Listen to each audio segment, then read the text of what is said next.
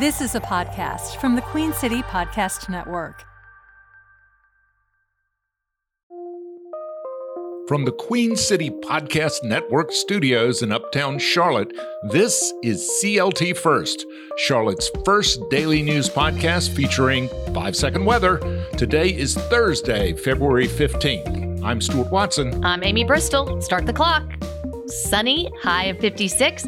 Clear tonight, low of 43. I think you did it. I think you nailed it. School could be starting earlier. Charlotte area schools have been pressing state lawmakers to allow them to start the school year earlier. And now it seems that idea is actually getting a little bit of traction in Raleigh. WFAE education reporter Ann Doss Helms is here. And why do the school districts want to start earlier? Two reasons. Uh, one is that there has been a move toward having much more interaction between high school students and colleges. So there are a number of high schools that are actually located on college campuses, and even those that are not often are offering community college or regular college classes. And they would like to be able to synchronize those schedules. And colleges tend to start earlier in August. And the other one, which also is mostly related to high schools, is that many of these tested classes are given in one semester.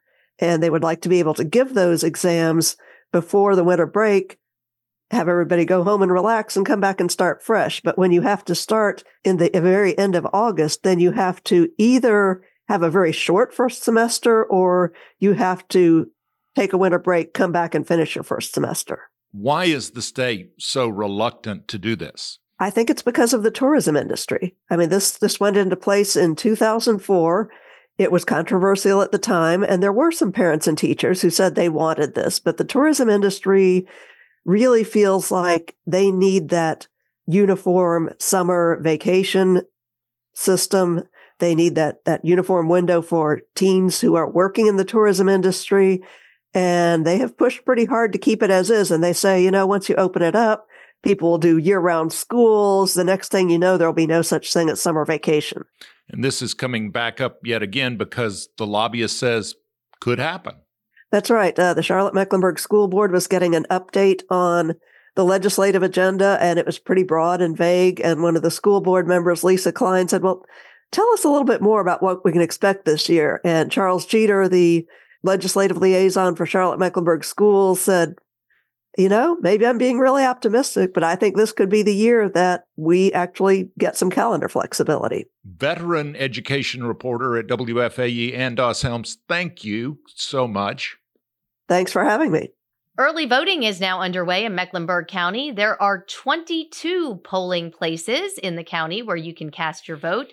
Don't forget to bring your ID and to catch up on the candidates and the issues this year. The Charlotte Ledger has a great online tool in their 2024 election hub. You can find candidate bios and their backgrounds, polling locations, and sample ballots just for you. Find it at charlotteledger.substack.com. Can I say what I love about them? What's that?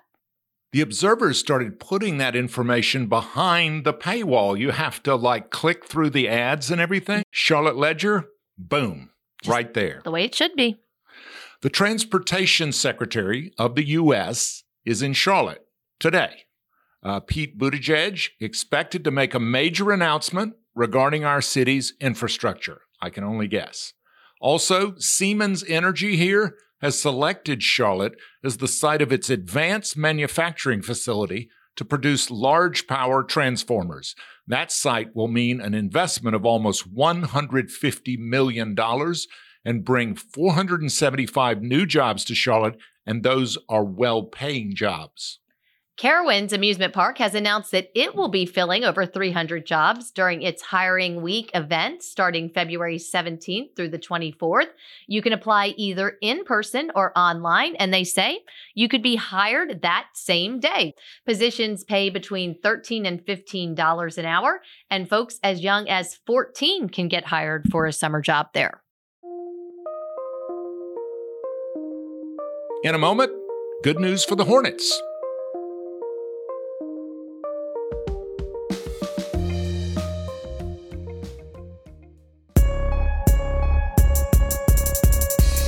Where do you turn to stay in touch with the city around you? Broadcast news isn't what it used to be. And commercial radio doesn't scratch that itch. If only there was one place you could get it all. When you want, wherever you want, on your schedule. There is. The Queen City Podcast Network. Listen to your city on your schedule at queencitypodcastnetwork.com and everywhere you get your podcasts.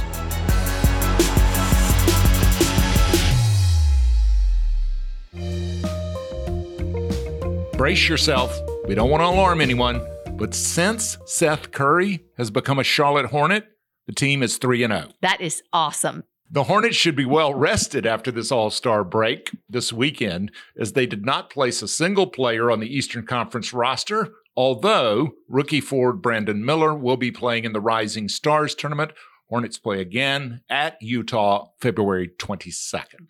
Celebrate Black History Month tonight at Mountain Island Library, located at 4420 Hoyt Galvin Way, with a program about Black genealogy called Moving Beyond the 1870 Census.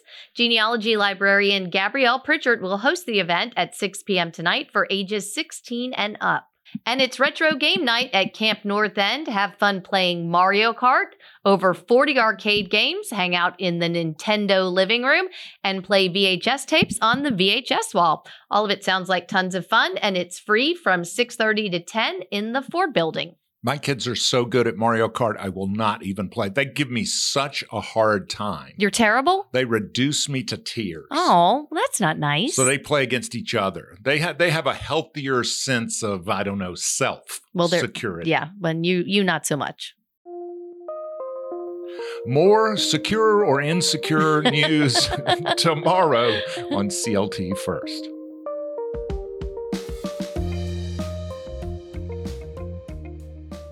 QueenCityPodcastNetwork.com.